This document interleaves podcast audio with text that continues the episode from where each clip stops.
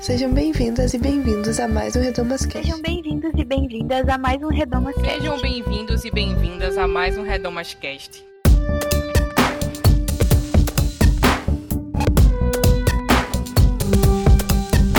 Sejam bem-vindos e bem-vindas a mais um Redomascast. Eu sou Bianca Ratti e hoje nós vamos falar sobre igrejas tradicionais, mais especificamente a vivência das mulheres nas igrejas tradicionais. Mais especificamente ainda, a vivência de três mulheres nas igrejas batista e presbiteriana. Então hoje a gente vai conversar um pouquinho sobre isso com as minhas duas convidadas, a Isabela Garrido, lá do Tem Mulher na Igreja, e a Luciana Petersen, aqui do Projeto Redomas, que vocês já conhecem. Bom, vocês já sabem, mas não custa nada reforçar. Entre lá no nosso site, projetoredomas.com. Vocês vão poder ver todos os materiais que a gente tem disponível para download, tem cartilhas, livretos, também tem os nossos estudos bíblicos e textos já lançados lá no projeto. Então não deixem de dar uma olhada. Às vezes você está querendo fazer uma devocional diferente, está precisando levar algum estudo bíblico na igreja. A gente tem bastante material lá para você poder falar sobre mulheres e questões das mulheres na sua igreja ou, enfim, no seu grupo é, local que conversa sobre fé, sobre cristianismo. Também nos acompanhe nas redes sociais, é arroba Projeto Redomas em todas elas. Tanto lá no site quanto nas redes sociais, você pode comentar sobre esse episódio, dizer pra gente o que, que você achou, o que, que faltou falar, o que, que você quer contribuir. Nós queremos muito saber a sua opinião. E se possível, se você puder, apoie a gente financeiramente. É só entrar no nosso site e clicar na aba Apoie. Aí você vai ver o link para ser redirecionado para o Catarse. A partir de R$ reais você consegue contribuir com o projeto Redomas e nos ajudar a cobrir nossos custos de servidor, de hospedagem, domínio, enfim. Nós temos alguns custos para fazer esse projeto ficar no ar e nós precisamos de ajuda de vocês. Então, se você gosta do projeto Redomas e pode contribuir a partir de R$ reais, é só entrar na aba Apoie do nosso site. Bom, é isso. Sem mais delongas, vamos ao programa.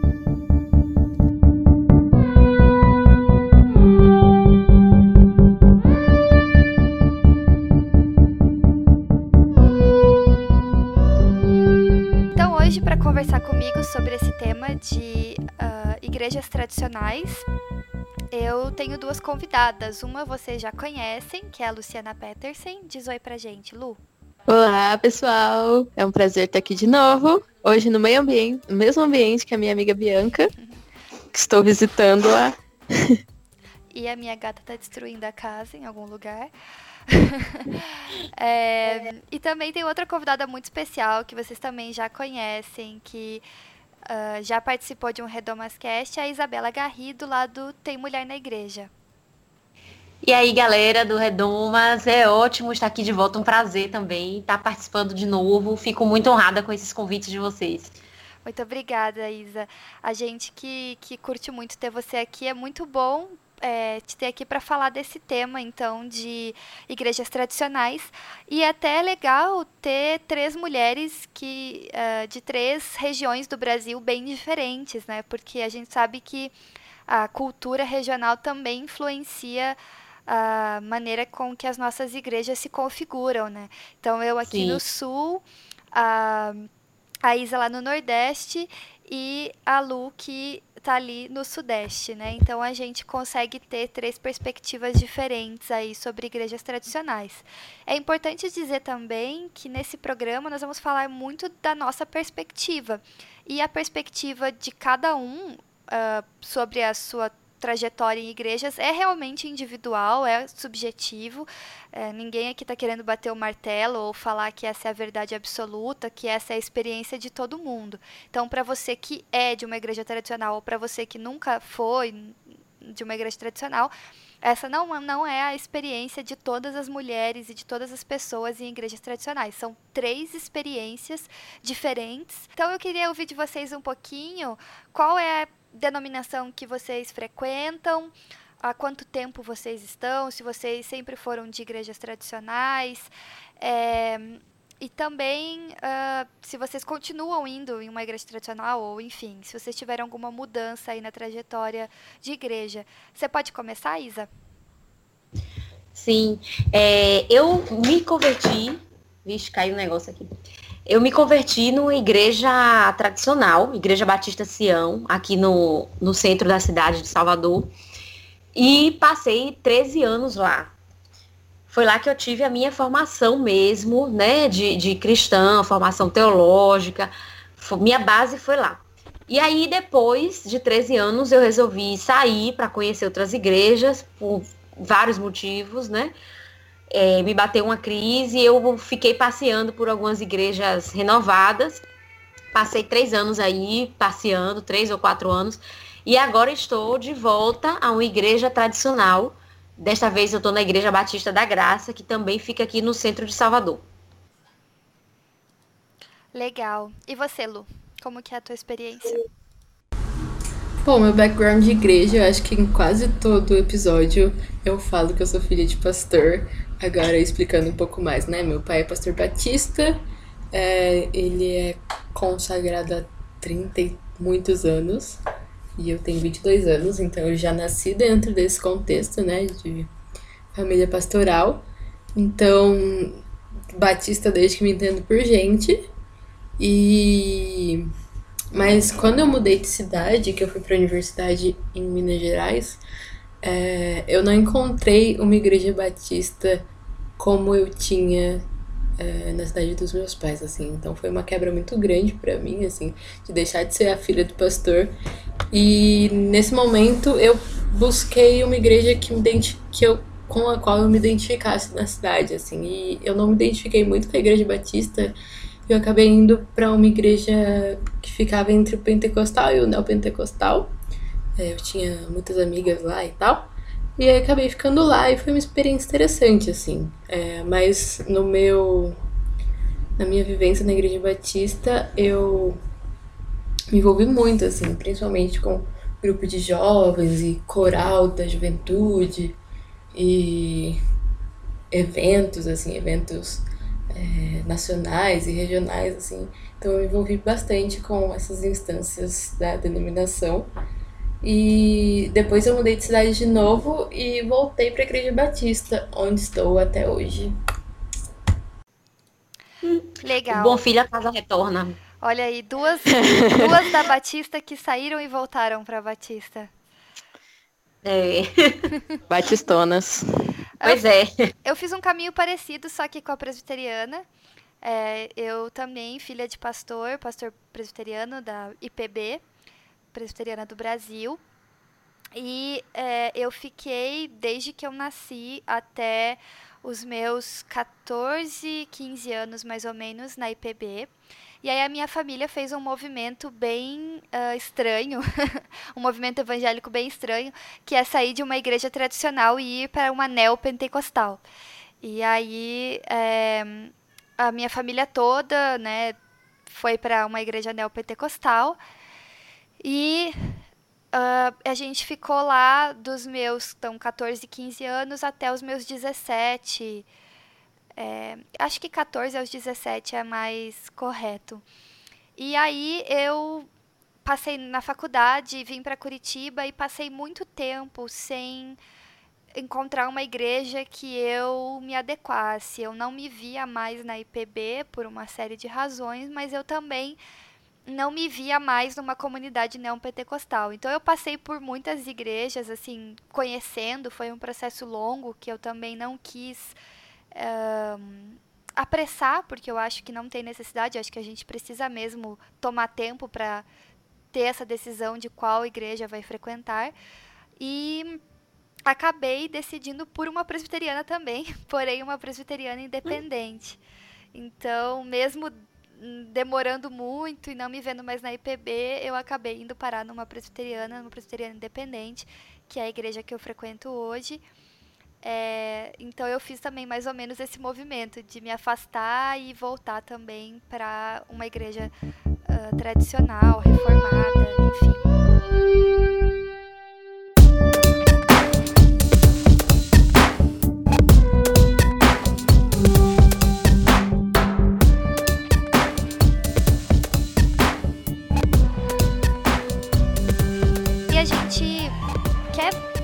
Dedicar alguns episódios do Redomascast, como eu falei na, na abertura, para falar sobre essas diversidades de denominações, né? porque muitas pessoas que uh, cresceram evangélicas cresceram em uma determinada denominação ou se converteram em uma determinada denominação e nunca saíram dela.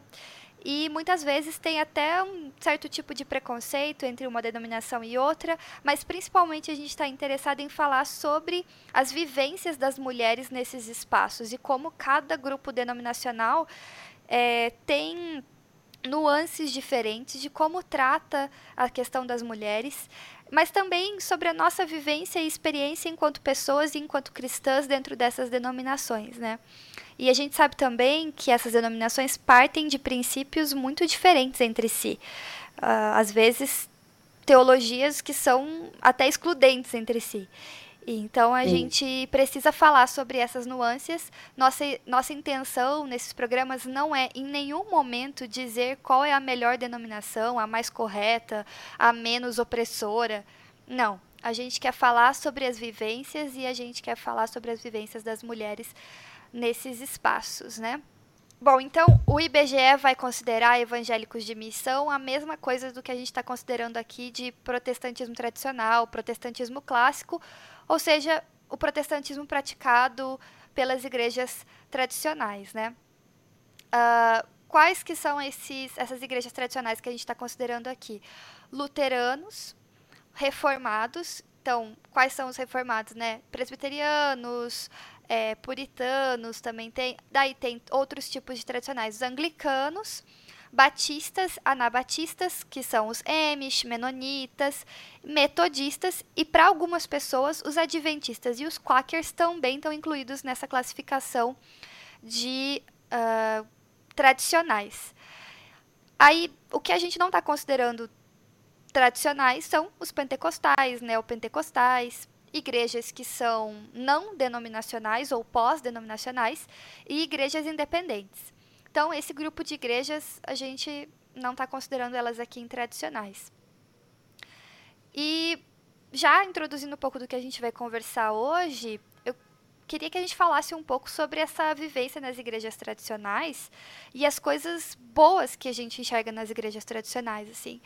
E se eu puder começar, uma das coisas que eu carrego assim comigo, que é uma grande herança das igrejas tradicionais, é o, o grande foco e a centralidade da Bíblia, é, o aprendizado da Bíblia uh, pela igreja. Assim, eu participei de igrejas onde a EBD era muito forte, né? A escola bíblica dominical era muito forte. Eu aprendi muito de Bíblia. É, e aí a gente pode até já pincelar um pouco do ponto negativo, né? Isso é tão forte que vira quase até uma bibliolatria, assim, a idolatria da Bíblia, um fundamentalismo é. bíblico e tal. Mas, assim, tirando essa parte é, que muitas vezes é uma, um, um, lado negativo, é, é, muito positivo esse, essa centralidade da Bíblia. É, muitas vezes, assim, eu me senti muito preparada para ter determinadas discussões ou preparada para enfrentar problemas da vida dentro de uma perspectiva cristã, porque eu conhecia muito a Bíblia. E não só conhecer, mas também a oportunidade de estudar, assim, e, e, a, e, eu acho que o espaço de formação da EBD é muito importante. Então, participei de todas as classes lá, né, desde criancinha, fui evoluindo, classe de, classe de adolescentes, de jovens eu já não estava mais na IPB, né, mais classe de adolescentes. E não só a EBD, mas tem outros uh, setores da igreja onde a formação bíblica também acontece. Então, para mim, esse é um dos principais pontos de pontos positivos de crescer numa igreja tradicional e de frequentar uma igreja tradicional, essa, essa centralidade da Bíblia. E aí, vocês têm outros pontos que vocês querem levantar a respeito das igrejas tradicionais, que vocês acham positivos, enfim? Eu acho que esse ponto da centralidade da Bíblia é muito importante, porque eu inclusive vi é, nas igrejas né, na igreja que eu cresci, no caso da Igreja Batista, muitas pessoas sendo alfabetizadas para ler a Bíblia, assim. Então, principalmente mulheres negras que tiveram uma infância, adolescência difícil, assim, que não tiveram acesso à educação, mas que por causa da igreja quiseram, tiveram esse interesse de aprender a ler para ler a Bíblia, né? E outras coisas muito positivas, assim, que eu vejo, que hoje a gente pode questionar se ainda existem ou valem, é a questão da valorização do Estado laico, né? Que é uma herança aí do protestantismo, que hoje, indo de nervoso, né? Porque não sei como a gente está lidando com isso. E outra coisa que aí eu vou puxar um pouco a sardinha para minha denominação, a Bia até me zoa bastante, porque eu sou dessas batistas que gosta de ser batista, sabe? Porque eu também. a minha é porque eu aprendi muitas coisas boas dentro da minha igreja e principalmente sobre sobre democracia e autonomia, o sacerdócio universal, assim. Isso é uma coisa que eu valorizo demais, porque eu aprendi na igreja que não existe alguém que fala pela denominação, que fala por todos os cristãos, assim. Nós somos a igreja, nós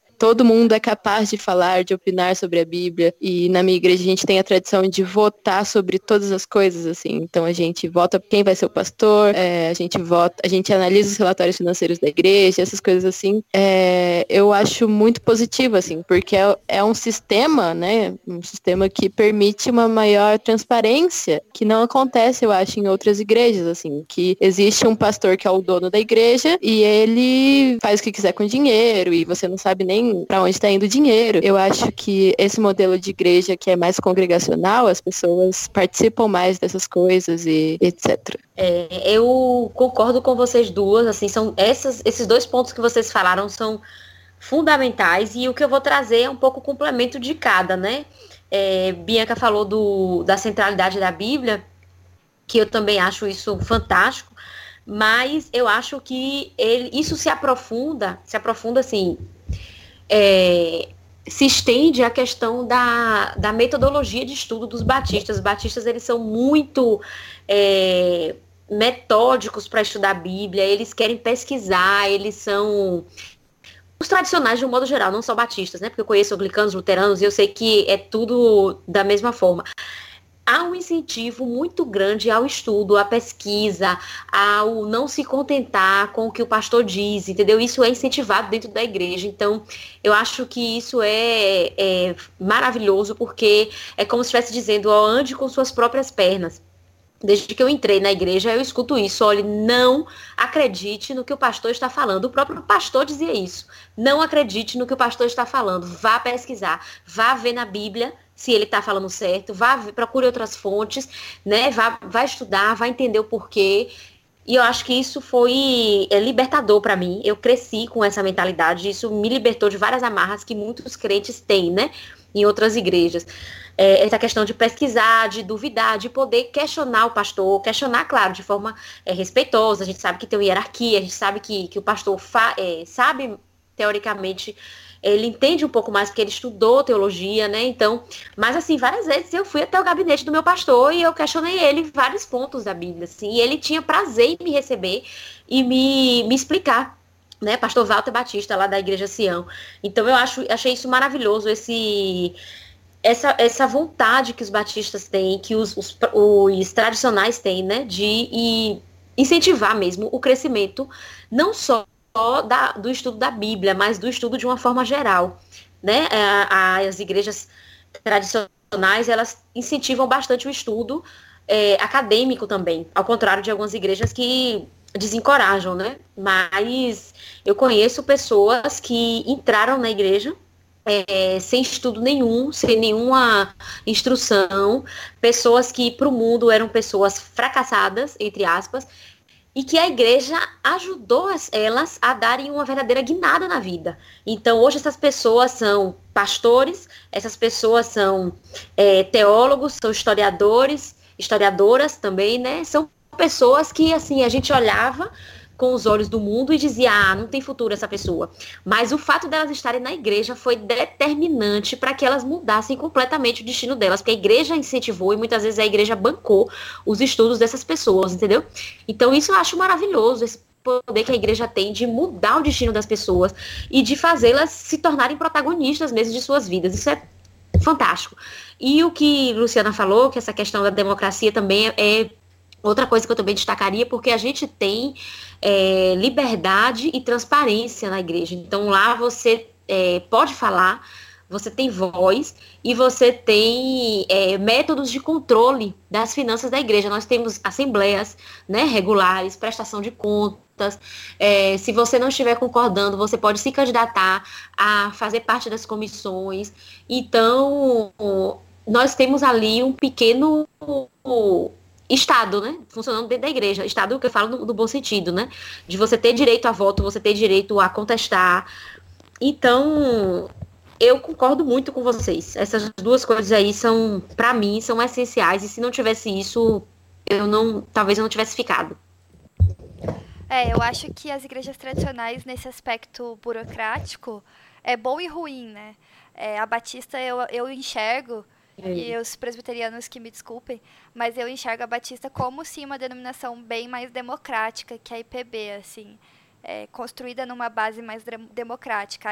Eu acho que a, a IPB é, e eu não sei muito sobre a burocracia maior da IPI ainda, mas eu acredito que seja semelhante. Uh, são igrejas que a, a, hierarquia é um pouco maior do que a democracia. E eu acho que na Batista, apesar de existir a, a, a, hierarquia e existir as estruturas, a democracia é um pouco maior que a hierarquia. Então, pelo menos essa é a visão que eu tenho, assim, que eu enxergo das duas coisas, né? É, mas, de fato, as igrejas tradicionais tendem a ser muito bem estruturadas, né?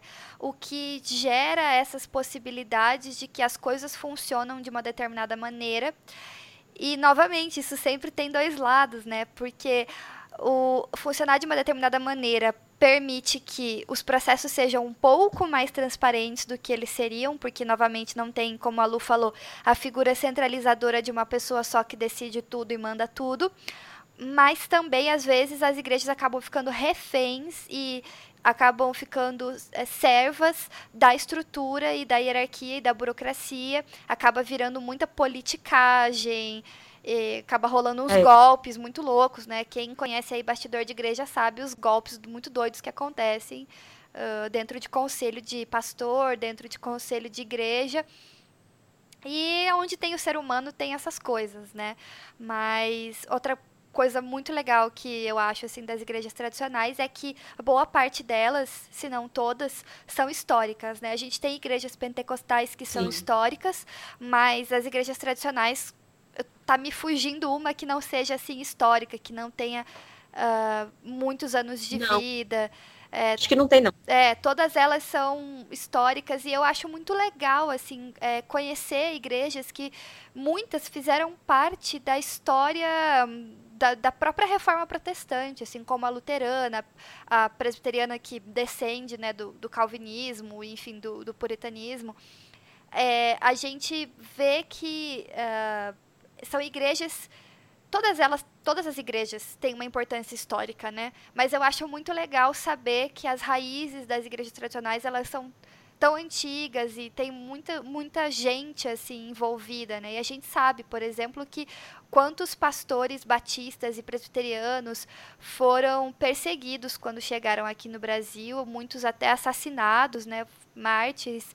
E o quanto foi difícil, né, na chegada do, do protestantismo no Brasil. Então é muito interessante é, estudar a história dessas igrejas históricas, não só as tradicionais, mas também as pentecostais, que são que tem algumas que são históricas, e compreender como foi esse processo de chegada, principalmente no Brasil, mas também as raízes delas. É, do protestantismo e lá da reforma protestante. Eu acho muito legal fazer parte dessa história, eu acho muito interessante observar as tradições que essas igrejas carregam, né? Estando agora na IPI, que é uma igreja que saiu da IPB, quanto de história tem e os motivos pelos quais levaram uma igreja a sair de dentro da outra e como tudo isso foi construído. É, eu acho isso tudo muito interessante e é, mostra assim que os cristãos ao longo do tempo eles vêm se organizando e se configurando de diferentes formas Uh, mas eu acho muito interessante toda essa parte histórica também, é uma, uma questão que me atrai muito, assim, nas igrejas tradicionais. Uh, eu acho que a gente pode passar a falar, então, das coisas negativas, as coisas ruins que a gente enxerga nas igrejas tradicionais. O que, que vocês... O que, que incomoda vocês?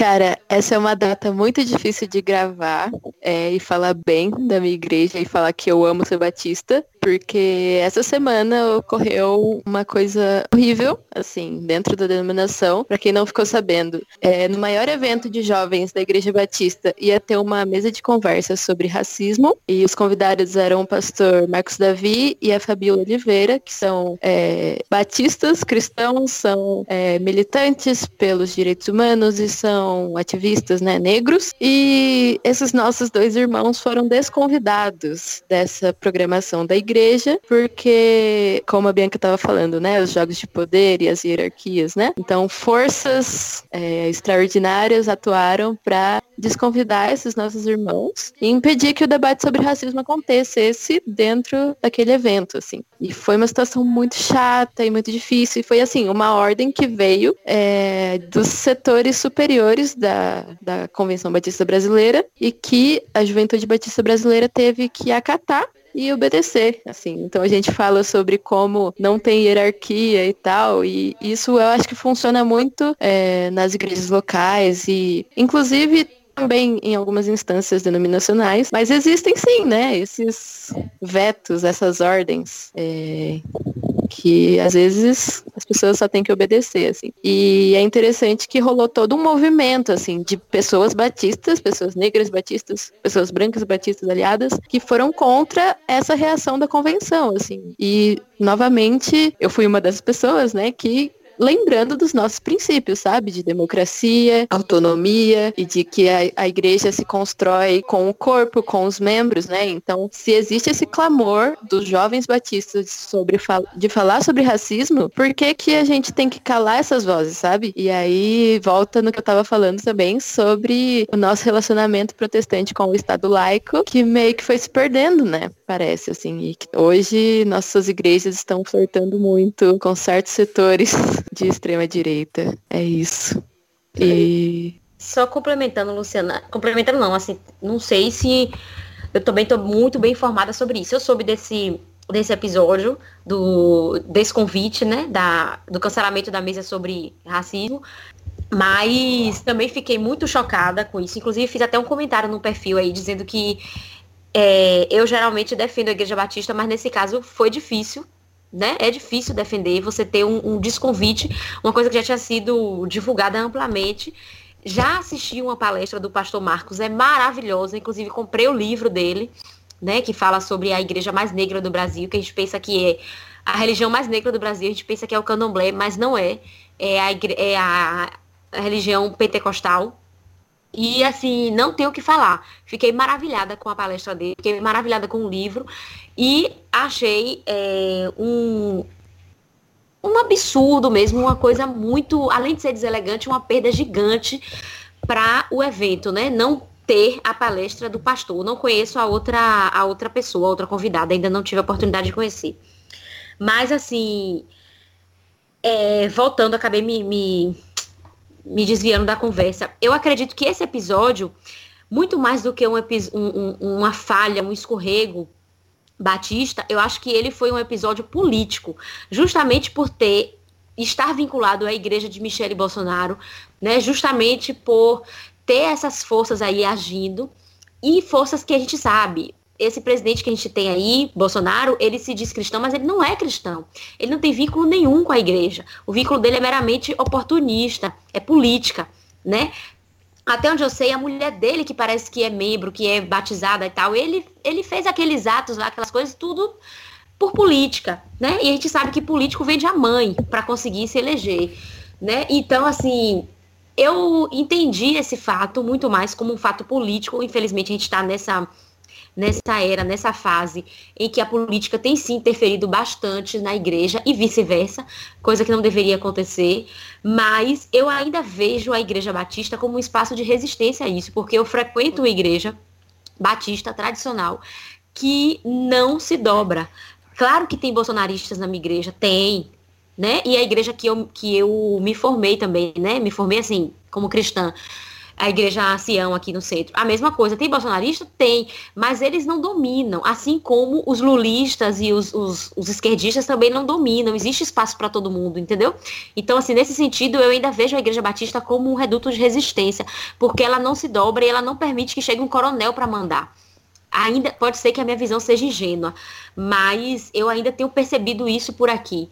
Agora, aquelas batistas que não são filiadas à convenção, aquelas que são mais rebeldes, né, renovadas, elas têm uma tendência maior a permitir que isso aconteça, né? Que venha um, um, uma força conservadora de cima e mande. Por isso que eu acho que esse episódio de, do desconvite do pastor Marcos, ele tem muito a ver com política e tem muito a ver com igrejas que talvez não sejam filiadas à convenção. Posso estar errada, mas vou conferir até isso para depois confirmar para vocês. Agora sim, uma, uma coisa que eu acho ruim nisso, né, na, na estrutura da igreja tradicional, é que por ela ser uma igreja menos, vamos colocar aí entre muitas aspas, tá? Menos rigorosa nos princípios, né? De não exigir que a mulher é, se seja desprovida de vaidade, não exigir é, certos padrões de comportamento, né? Tipo, não usar calça, não se depilar e tal.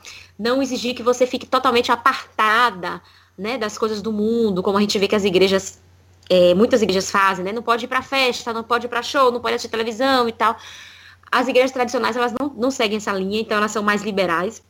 Mas justamente por causa desse liberalismo, é, elas têm uma tendência maior a atrair pessoas que não querem compromisso. Então, assim, eu já vi muita gente dizer, ah, eu gosto da Igreja Batista, porque ela não exige nada. Não exige nada. Ela exige sim, o Evangelho exige, entendeu? Só que, para que você perceba que o Evangelho exige renúncias, exige várias coisas, você precisa estar mergulhado ali, você precisa ter o compromisso, né? E é muito fácil você ser membro de uma igreja batista, de uma igreja luterana, de uma igreja anglicana, e você não ter o compromisso. Isso é muito fácil, muito. Você pode frequentar aquela igreja há anos e anos e anos, e aquilo ser meramente um ritual para você. E você não tem compromisso nenhum, você tá ali só porque você gosta de ouvir palavras bonitas, né? Você não lê a Bíblia, você não, não estuda, não se aprofunda e você vai passando. Inclusive as igrejas tradicionais elas permitem que essas pessoas elas alcancem postos elevados nas igrejas. Então assim eu já vi pessoas que não têm esse compromisso, né, que frequentam a igreja meramente como um clube social, que a gente sabe que tem disso, tem muito disso, principalmente pessoas com poder aquisitivo mais elevado, né, que tá ali porque gosta de fazer relações, né, gosta de aparecer, gosta de mostrar o quanto é caridosa, ajudando a igreja e tal. E eu já vi essas pessoas chegando a diáconos, chegando a tesoureiros, chegando a presbíteros, que não deveria acontecer, né? Mas chegam. Então isso eu acho que é um ponto fraco da, das igrejas tradicionais. É, eu acho que eu, te, eu tenho dois comentários. Eu acho que o primeiro comentário é que eu acho, Isa, que você percebe essa, esse viés de resistência Claro, eu não sou batista, né? Mas você percebe talvez esse viés de resistência porque você está no Nordeste. E eu acho que o Nordeste, ele é diferente do ah, resto do Brasil. É, é pode você ser tem, também. Você tem esse privilégio de morar no Nordeste que a gente não tem, entendeu? É, eu acho que aqui... Concordo, viu? Concordo. É, porque eu acho que aqui no Sul, Sudeste, as igrejas tradicionais estão bem mais reacionárias do que... Não estou dizendo todas, né?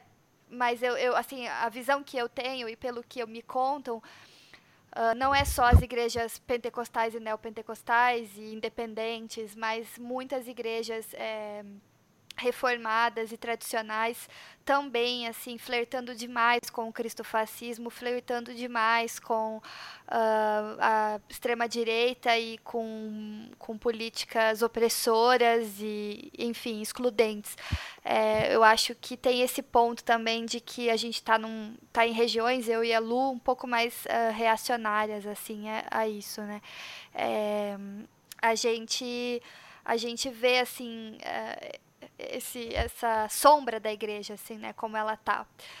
É, e mais o meu segundo ponto é que eu achei muito legal, assim, muito legal no sentido de que eu concordo, né, com o que você falou sobre a questão do compromisso. Eu até lembrei de uma certa piada, uma piada meio triste que rondava uh, nas igrejas presbiterianas que eu passei, que tem aquele irmãozinho que ele vai para a igreja no dia do batismo dele, e daí no dia da profissão de fé, que acontece na IPB, eu não, eu não sei se se vocês conhecem a, a, profissão de fé, você faz uma classezinha de catecúmenos e depois você professa a sua fé, né? Você faz compromissos ali com Deus.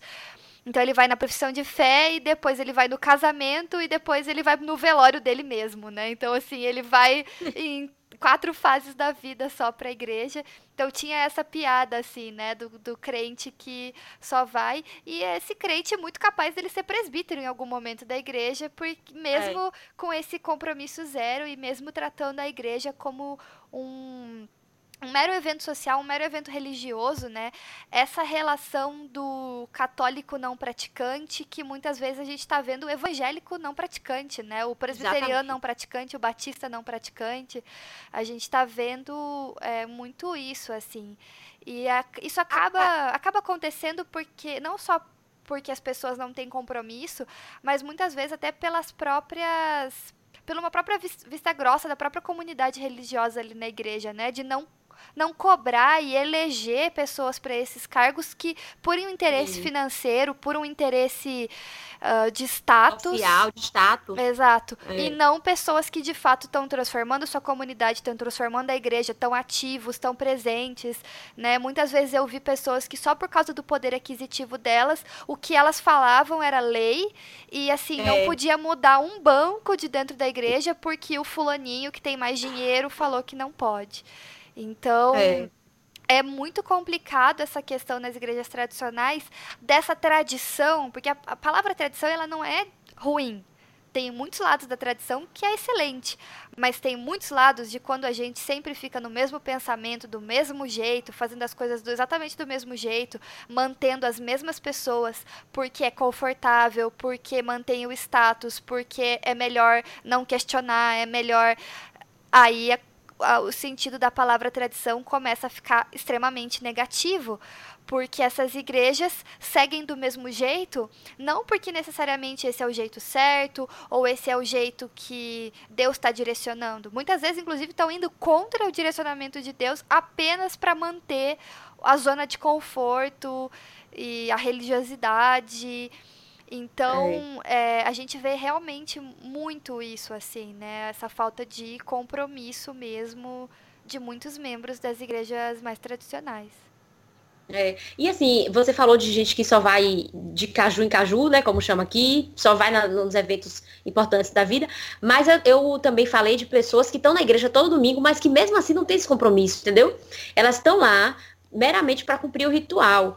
Mas fora dali, quando, quando acaba o culto, elas esquecem que elas são crentes e elas agem de forma é, ilícita nos seus negócios, elas é, fazem coisas que a igreja condena, tipo adultério, é, tipo roubo, entendeu? E assim, essas pessoas em nenhum momento elas são tocadas pelas palavras que elas estão ouvindo todos os domingos, mas elas continuam ali. E muitas vezes por uma questão de status mesmo, social mesmo, sabe? De ah, para mim é bom estar pertencer a uma igreja. Isso fica, eu fico bem na fita perante os meus amigos, perante os meus é, o meu rol social, né? Então é, é eu, isso eu vejo muito, muito mesmo. É, realmente, é, essa questão do compromisso, ela é bem bem latente, assim. É, é uma coisa que eu lembro muito, assim, da, como vivência de filha de pastor, de incomodar muito meu pai e a minha mãe a respeito dos membros da igreja, assim, sobre esse falso envolvimento. É, é. Um, um dos meus traumas também, assim, um pouco, desabafando um pouco, com igrejas tradicionais, mas enfim, com as igrejas que eu passei, né, não generalizando, essa questão da politicagem, assim, é, eu, eu acho que esse desejo de manter um certo status, de manter uma certa é, um bem-estar social ali, só que só para a elite da igreja ou só para as pessoas que estão há mais tempo na igreja, ela acaba gerando algumas coisas bem complicadas, porque em ordem a se manter aquilo que é uh, confortável, é, muita politicagem errada, muita politicagem feia acontece. E isso é uma coisa que eu vi muito. Eu não estou dizendo que não acontece em outros lugares ou que é uma uma coisa única exclusivamente das igrejas tradicionais, mas eh, também isso não é, exclui o fato de que acontece nas igrejas tradicionais.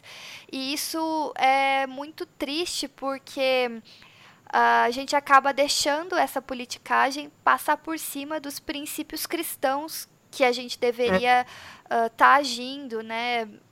De amor, de respeito, de justiça, de verdade.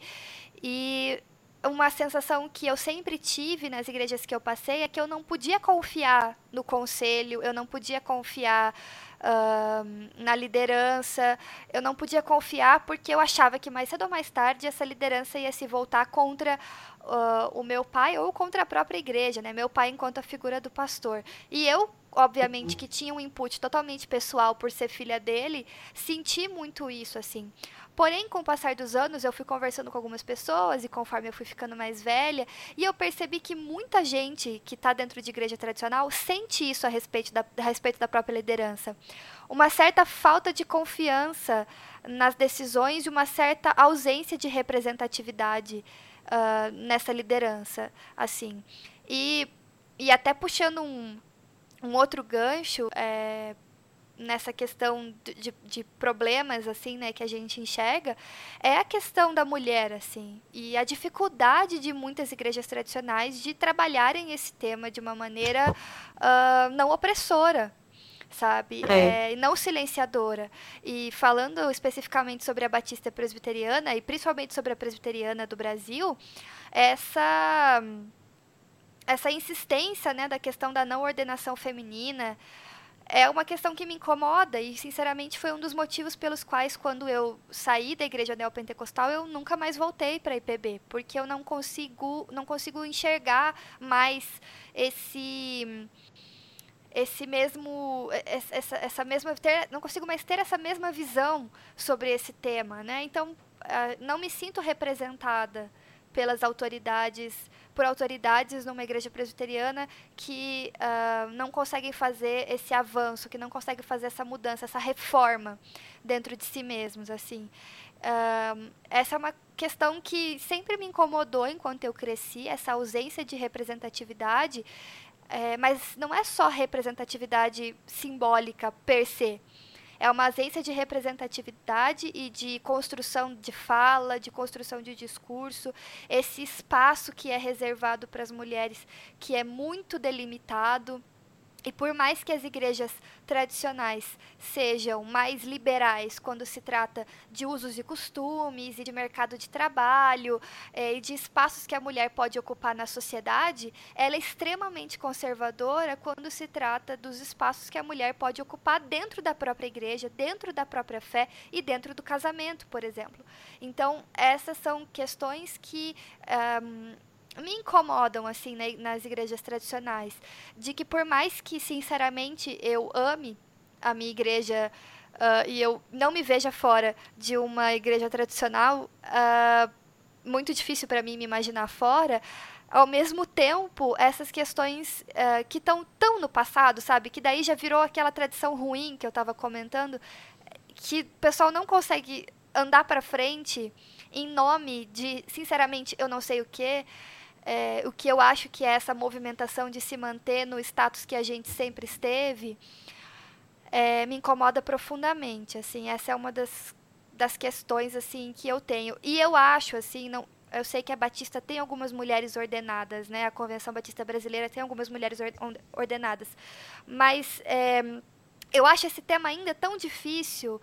É, e não só a ordenação feminina, mas a própria produção de teologia, é, o quanto que ela é delimitada, né, para é. as mulheres dentro de uma teologia reformada, dentro de uma teologia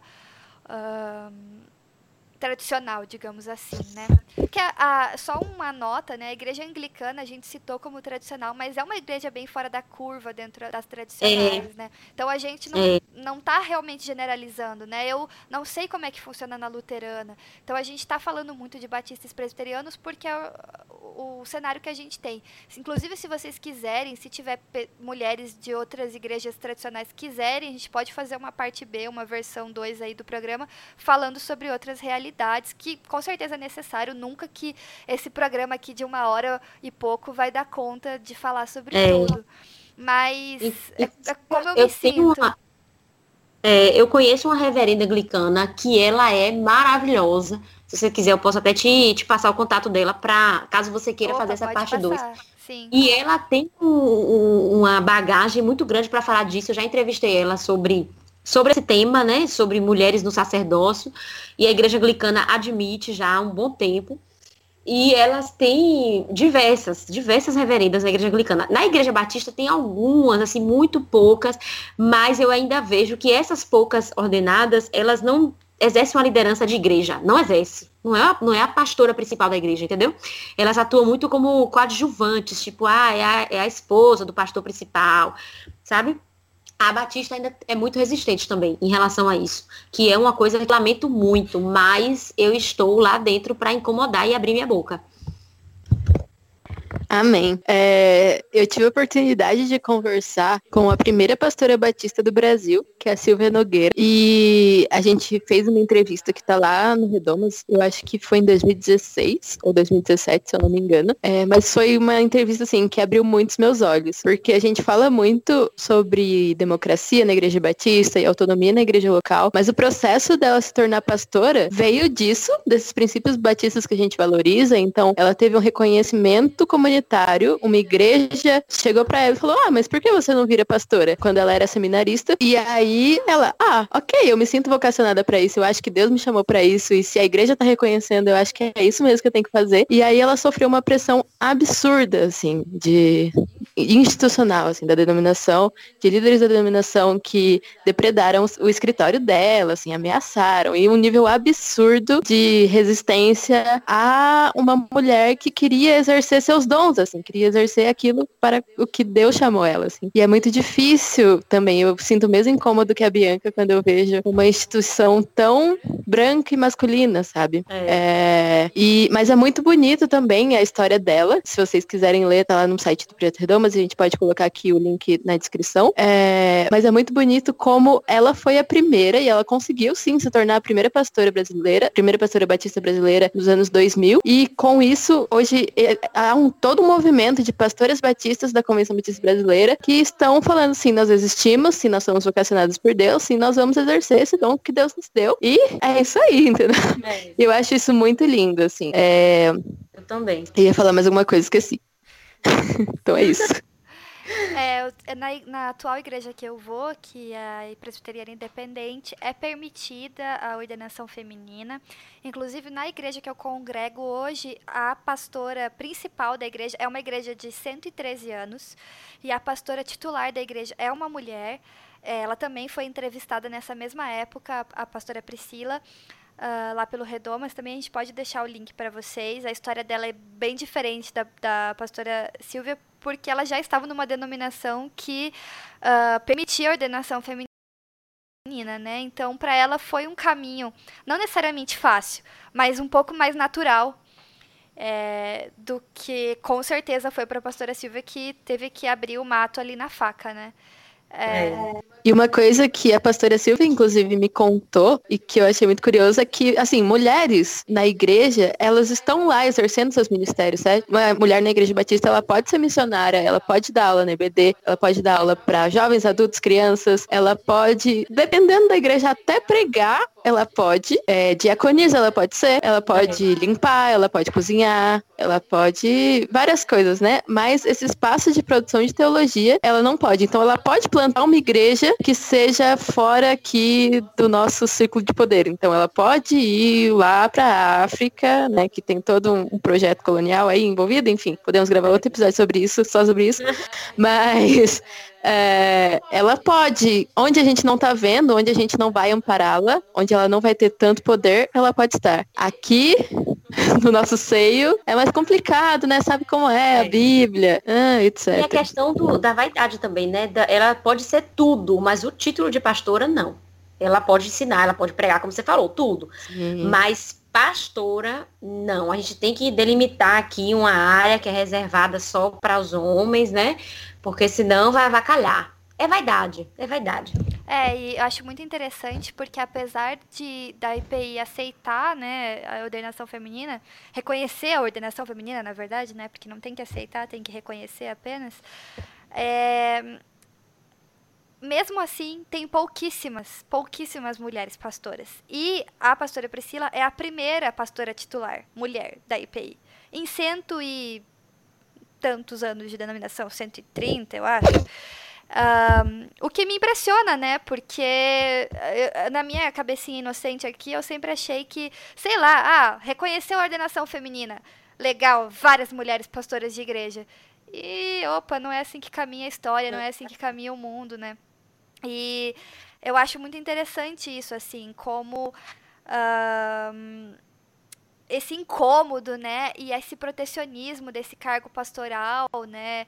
E é, é sempre, é sempre me, me confunde um pouco, né? Então a gente tem igrejas que falam no sacerdócio universal, mas espera lá um pouco, vamos botar algumas vírgulas aqui, alguns mais, alguns pera para dificultar, para não, opa, peraí, não, melhor não, opa, calma. Ah, esse texto aqui a gente interpreta assim só quando convém, mas nós somos donos da hermenêutica e da teologia.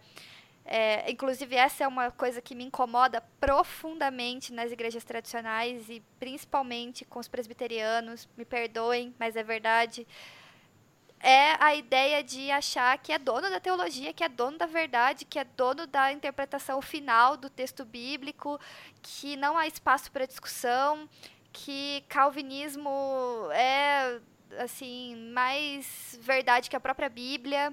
É, essas coisas me incomodam profundamente. O preconceito com os nossos irmãos pentecostais e neopentecostais. Isso é uma coisa que me incomoda, porque é um preconceito classista, racista é. e machista. E então, assim, é uma coisa que a gente, ou a gente supera, ou a gente vai continuar em pecado.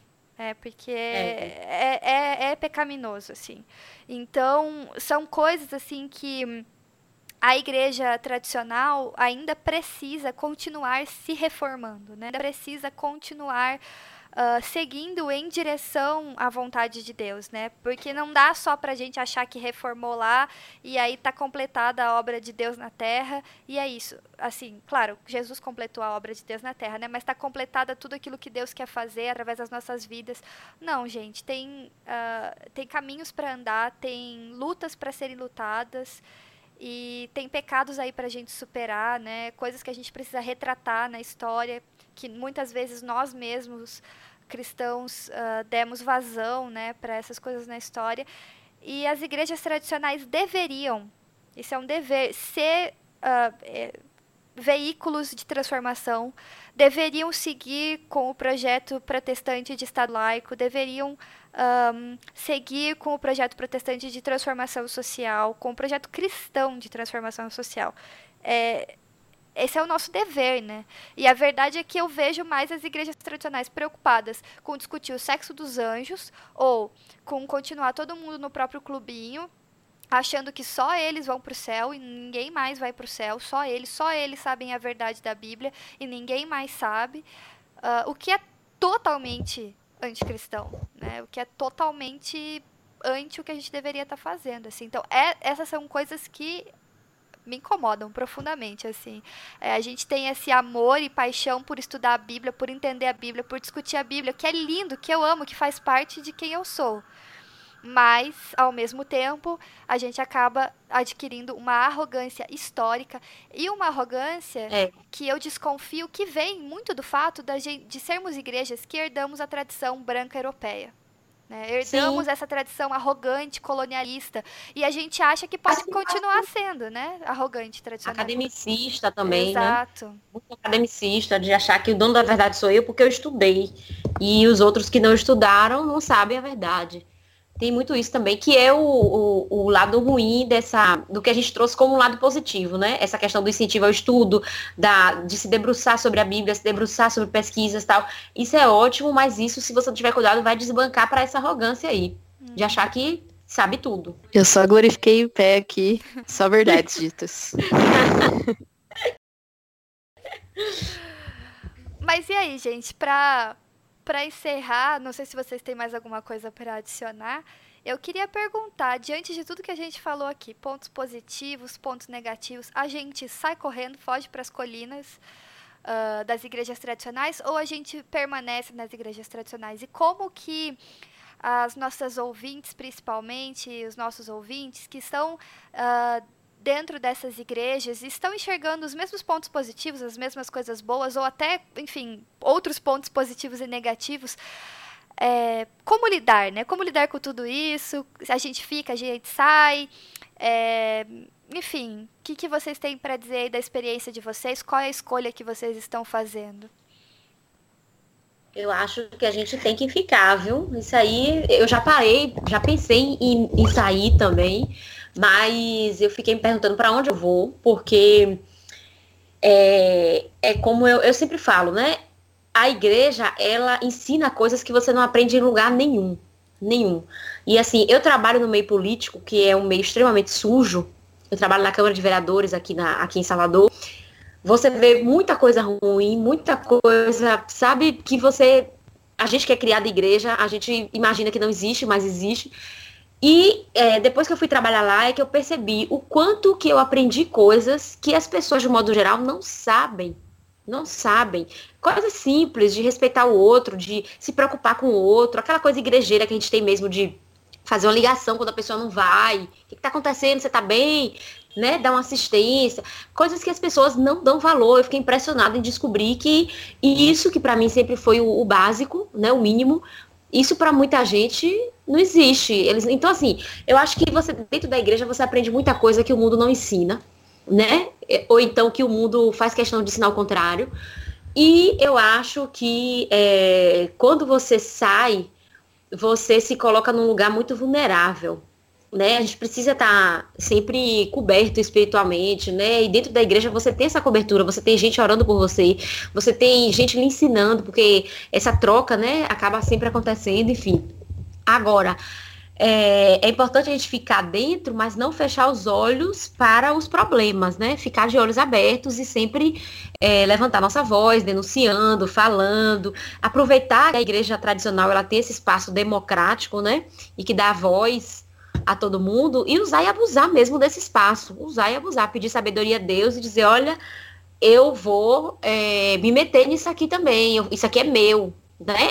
eu vou fazer parte disso aqui e vou dar minha contribuição também de forma mais efetiva.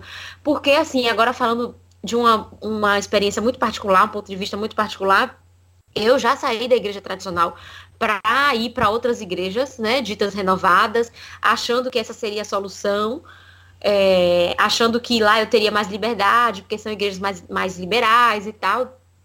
Né? A gente tem essa ilusão. Mas dentro das igrejas ditas renovadas, eu vi muito mais conservadorismo, muito mais censura do que nas igrejas tradicionais. Fui censurada várias vezes, fui podada várias vezes de falar minha opinião, de questionar algumas coisas, assim, besteira, sabe? Coisas que eu questionava tranquilamente na escola bíblica da, das igrejas tradicionais, mas que eu chegava ali nesses espaços ditos renovados e eu não podia questionar. Né? O papel da mulher nessas igrejas é, isso eu sem querer generalizar, claro, mas estou falando da minha experiência. Assim, eu, eu achei que a mulher é muito mais rebaixada nessas igrejas do que nas igrejas tradicionais. Claro que o machismo está em todo lugar. A gente não vai dizer que não que existe um lugar isento disso. Está em todo lugar. A Batista tem muito machismo, mas é, nessas igrejas que eu frequentei, eu vi que o machismo ele é ostensivo e é motivo, inclusive, de orgulho dessas igrejas, sabe? Aqui nós obedecemos a Bíblia, aqui tem lugar de homem e lugar de mulher, sabe? As pessoas se orgulham de falar isso, então isso me assustou.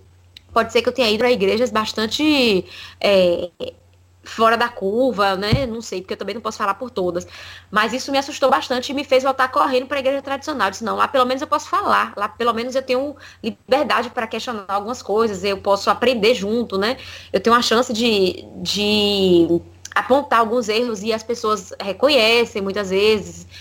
Claro que é tudo, né? passo de formiguinha. A gente vai dar um passo aqui, um passo ali, é tudo muito devagar, mas eu acho que no espaço tradicional você ainda consegue é, promover algumas mudanças. E tem outros que não, né? Outros que eles bloqueiam mesmo, bota aquela hierarquia ali, é o pastor, é a autoridade, você não pode questionar, tá na Bíblia e acabou, a interpretação é literal, é isso aí mesmo que está escrito. e pronto, você não tem para onde correr muito. Então eu acho que a solução é ficar, mas ficar na resistência. Ficar ali observando tudo, sendo bem pragmático, e também apontando as falhas e tentando agora, claro, sempre de uma forma que não vá lhe descredibilizar, né? Você não vai ser aquela pessoa que vai brigar por brigar, que vai contestar por contestar, não. Tu tem que ter uma razão, tem que ter um fundamento e a gente vai ali, ó, aos poucos destruindo essa estrutura machista, patriarcal, branca, é, homofóbica, é, classista, enfim, vamos eliminando aos pouquinhos. Amém. Amém. Eu só tô glorificando, gente. Uma coisa que a gente tava conversando no domingo com a Tamires do, da Crentaços, beijo Tamires, é, a gente perguntou, nossa, mas você tá na IPB, né? Como é que é isso pra você? Por que, que você resolveu ficar? E ela falou, ah, mas se todo mundo sair, todo, o resto vai dominar, sabe? A, a gente não vai conseguir fazer essa resistência que a Isabel tava falando, assim. É. E eu acho que é esse que é o caminho, assim, porque principalmente nas eleições a gente conversou muito sobre como a esquerda perdeu esse poder, esse, essa habilidade de dialogar com os evangélicos. Classificou todo mundo como bitolado e como é, gente que não pensa, e aí ignorou essa, essa grande parcela da população brasileira, e aí deu no que deu, né? Assim, a gente tem o cristofascismo em ascensão é. no nosso país. E, e aí a gente que é evangélico e não compactua com esse cristofascismo, a gente se sente em um não lugar, né? Assim, a gente se sente não pertencente a isso que a gente cresceu, que a gente ama. Eu acho que a gente tem mesmo que resistir e se apropriar desse rótulo, assim. Eu sou batista, eu sou negra, eu sou feminista e é isso aí, entendeu? É, eu acho que esse é muito difícil, assim. Eu não julgo mesmo quem sai fora, porque adoece, assim, você ficar, é, permanecer com tantas forças, assim, é, querendo te tirar e dizendo que você não é cristão suficiente, etc. É, mas eu tenho escolhido permanecer pela força de Deus, assim, pela força de Cristo, porque eu acredito que Cristo liberta e que a gente tem que estar tá lá. é mesmo. É, vocês duas são muito inspiradoras. eu. Eu já tomei a decisão de sair e nunca mais voltar, né? No fim eu voltei. Enfim, né? Nunca diga dessa água não bebereis, porque vai que bebereis, né? Mas. Mas eu já tomei essa decisão de, de nunca mais voltar e acabei voltando. Uh, não foi pelo desejo de fazer resistência, sendo bem sincera. Foi o lugar onde eu me senti bem. Mas eu entendo que aonde a gente estiver, a gente vai é, fazer né, essa resistência, ou pelo menos a gente deve, mas conhecendo nós três, a gente vai acabar fazendo, né? E eu acho que vocês estão cobertas de razão. Eu acho que quem tem força, quem tem saúde mental e tem essa essa, essa paixão, esse, esse desejo mesmo de, de produzir uma diferença, não deve sair, deve ficar. Né? A menos que te chutem, né, para fora e realmente procura um lugar que te acolha. Mas enquanto a igreja está te acolhendo, fica e, e, e, enquanto você tem saúde mental, né? Eu acho que isso é importantíssimo, né? Porque às vezes o crente é. também ele acha que ele é Jesus Cristo, né? Não, calma. Enquanto você tiver saúde mental, enquanto você tiver força, uh, enfim, e, e você, e você não estiver ali sendo acolhido, realmente, seja essa voz, seja essa voz da mudança. Mas quando não tiver mais saúde mental, quando não tiver mais força, dá um tempo, se recupera, de repente o caminho é deixar mesmo é, eu acho que, assim, a igreja, ela tem que ser um lugar de comunidade, sabe? Eu não quero estar numa igreja onde todo mundo seja igual a mim, tenha, esteja a mesma idade, a mesma classe, a mesma cor, a, enfim, a, as mesmas ideias, a mesma posição política, porque isso não é igreja, isso é clubinho, isso é panelinha, isso eu faço com os meus amigos, né? Igreja é para você conviver com o diferente, é para você ser corpo junto com os outros membros que são absolutamente diferentes do que você. É, mas você tem que se sentir parte do corpo. Porque se de repente você é o dedo e a outra mão quer cortar você, aí fica um pouco complicado de você é. ser corpo com, com, a, com, aquele corpo, né? Você está sendo literalmente rejeitado ali. Um, então, vai de realmente, como a Isa falou, pedir sabedoria para Deus e tentar entender quem você é nesse espaço, o que, que Deus está te pedindo, para que, que Deus está te chamando ali. É, porque de repente não é mais o momento e a gente também precisa ter fé e ter uh, sabedoria e, enfim, ter paz para deixar ir e para ir para outro lugar e de repente não necessariamente sair de uma igreja tradicional, mas talvez procurar um outro espaço onde você vai conseguir ser igreja, porque às vezes é muito difícil ser a gente e se sentir acolhido e se sentir bem para ser igreja, né? Porque eu acredito muito, mas muito profundamente no nosso papel de uh, incomodar positivamente, né? Mas é. eu também acredito muito que a gente precisa conseguir ser igreja, né? Porque senão a gente vai só se estressar, vai secar no final das contas. Uh, a gente tem que brigar porque a gente se importa, a gente tem que brigar porque a gente ama, a gente tem que brigar porque a gente acredita que é isso que a gente deve estar tá fazendo. E não apenas por brigar, e não porque, na verdade, a gente está com raiva de estar ali, está, a gente não se identifica mais com aquele espaço e só está brigando porque está ali quase num comportamento obsessivo, né? Então é bom nós pedirmos a Deus e ao Espírito Santo esse domínio próprio, esse equilíbrio, essa paz de entender Uh, aonde é o nosso espaço, se nós estamos sendo igreja, se não estamos, uh, quando é a hora de falar, quando é a hora de ficar quieto, quando é o momento estratégico, para quem, de que forma. Isso realmente só uh, uma busca diária por sabedoria que não é fácil, né? A gente vai cometer vários erros, mas, uh, mas só essa busca diária, tanto por sabedoria quanto por consolo, tanto por paz, em Cristo e no Espírito Santo, enfim, é, vai poder nos guiar nessa, nessa jornada, que realmente ela é uma jornada muito pessoal, né? Mas assim como a Isa e a Lu falaram, eu realmente acho que a gente não pode desistir.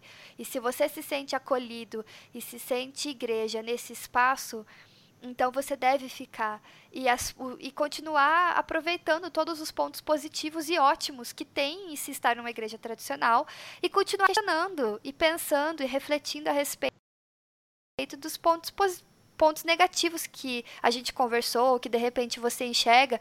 Cada igreja também tem a sua particularidade, cada igreja tem ali uma questão que precisa ser resolvida ou tem um, um ponto extremamente positivo e incrível que te faz querer estar tá ali. É, isso tudo é muito importante, assim. Então, realmente, uh, a gente não quer, com esses programas, fazer as pessoas desistirem de estarem na igreja. Muito pelo contrário, a gente quer uh, exaltar mesmo a importância da igreja nas nossas vidas, mas também é. problematizar as questões que precisam ser problematizadas nas igrejas, né? Então, nós somos seres humanos uh, complexos, né? Não é 880, não é a igreja é ruim ou a igreja é boa. A igreja ela é boa, mas ela também é ruim em muitos momentos. E a gente, é, é. A gente pode fazer parte desse contexto para transformá-lo, né? É, com certeza. E assim, eu fico muito é, feliz e animada e me sinto fortalecida quando eu encontro pessoas que têm esses, esses ideais também, que querem cavar aí o verdadeiro evangelho e trazer ele à tona, né? Porque muitas vezes eu, eu acho que ele está enterrado, né? É, enterrado e, e coberto por várias coisas que são supérfluas. Mas, assim, eu fico mesmo feliz com. com... Quando eu descobri o Projeto Redomas, eu fiquei muito empolgada. E, assim, é... quando eu comecei a escrever o blog, foi justamente a fase que eu estava pensando em sair da igreja e me tornar uma desigrejada mas graças a Deus o, o blog me abriu caminhos para chegar até pessoas como vocês e outras pessoas que eu tenho conhecido através do blog que eu percebo que tem esse, é, entre aspas, né, esse idealismo, que eu não acho que é idealismo, acho que é plenamente possível de você viver verdadeiramente o evangelho. Não é impossível, não é. A gente tem que tirar essas camadas é, que estão colocando sobre ele, né, a camada da vaidade, a camada da politicagem, a camada da usura, da, é, da ambição, enfim, da hipocrisia e revelar mesmo esse evangelho, que é muito possível e eu conheço pessoas que vivem e são muito felizes por justamente serem libertas por esse evangelho. Sim. Ai, amém. tá vendo, gente? Terminou em tom de esperança. É. Mas tem esperança. Tem sim, Tem poxa, Cristo é, é, a nossa esperança, né? Se a gente, é, a gente tá nesse negócio, é um negócio de esperança esse, né? Uh, mas, gente, eu acho que é isso. Luz, tem mais alguma coisa para falar? Ela tá acenando que não, ela tá aqui em casa, gente, hoje. não tenho, tá tudo bem. Uh, então, eu queria agradecer as duas, né, pela conversa, foi muito bom. É muito bom poder compartilhar, né? São duas realidades diferentes. Eu, eu não estou aqui fazendo o papel de, da presbiterianice, né? Uh, mas eu acho que, novamente, se você aí é de uma igreja tradicional que a gente não falou sobre, quer participar de um próximo programa sobre isso, com tem espaço, deixa um comentário no Instagram, no Twitter, no post e a gente vai se falando, porque a gente tem muito interesse em falar de verdade sobre essas nuances, assim. Então, com certeza tem espaço para parte 2, 3, 4 de cada uma das das vertentes que a gente for conversar sobre e com certeza vai ser muito proveitoso. Não se esqueçam de dizer pra gente o que vocês acharam do programa, se esses pontos que a gente levantou, se vocês concordam, discordam, se na igreja de vocês é assim, se não é assim, se a gente falou uma besteira, se, se vocês acharam tudo ótimo. Comentem lá, contem pra gente, vai ser um enorme prazer conversar com vocês, continuar conversando com vocês. Isa, faz seu jabá para o pessoal acessar o blog, conhecer o trabalho maravilhoso. Ah, então eu quero convidar você que está aí ouvindo o Redomas Cast de hoje a acessar www.temmulhernaigreja.com.br que é o blog, né? Mas eu também estou no Facebook, tem Mulher na Igreja, e estou no Instagram, arroba Tem Mulher na Igreja, e no Twitter, é Mulher na Igreja. Então, vocês podem procurar aí, a gente pode trocar ideias e conversar. Geralmente eu posto textos, mas estou me esforçando agora a postar vídeos também, né? Vamos ver aí se eu vou conseguir. Mas eu quero mesmo é estabelecer essa, essa conversa também, né? Dialogar sobre o papel da mulher dentro da igreja, sobre questões atuais também, não só de gênero, né? Mas questões sociais, é, várias questões relevantes aí para nós enquanto cristãos, porque eu acho que a gente enquanto cristão, a gente se envolve com tudo. A gente não tem nada que a gente fique de fora, nada. O evangelho ele é total, ele não é uma parte da nossa vida. Então, é, eu tento fazer isso no blog, né? Trazer diversos assuntos, mas principalmente o viés de gênero para a gente debater. Beleza, Isa, muito obrigada Obrigada. E obrigada pelo espaço, gente. Obrigada, muito obrigada mesmo. Eu amo participar aqui com vocês e vocês me dão é, muito a chance de, de poder falar, que é uma coisa que eu não faço muito no meu blog. Eu escrevo, né? Então vocês me dão a chance de falar. Mas pode se preparar que a gente vai continuar convidando você, que tem muito tema aí pra gente trabalhar e você tem muito a acrescentar, com certeza. Oh, obrigada, eu estou à disposição. Então tá bom. Então vamos dar um tchau coletivo? Muito obrigada a todo mundo que ouviu. E tchau, tchau. Tchau, tchau. gente. Obrigada. Beijo a todos. Beijo.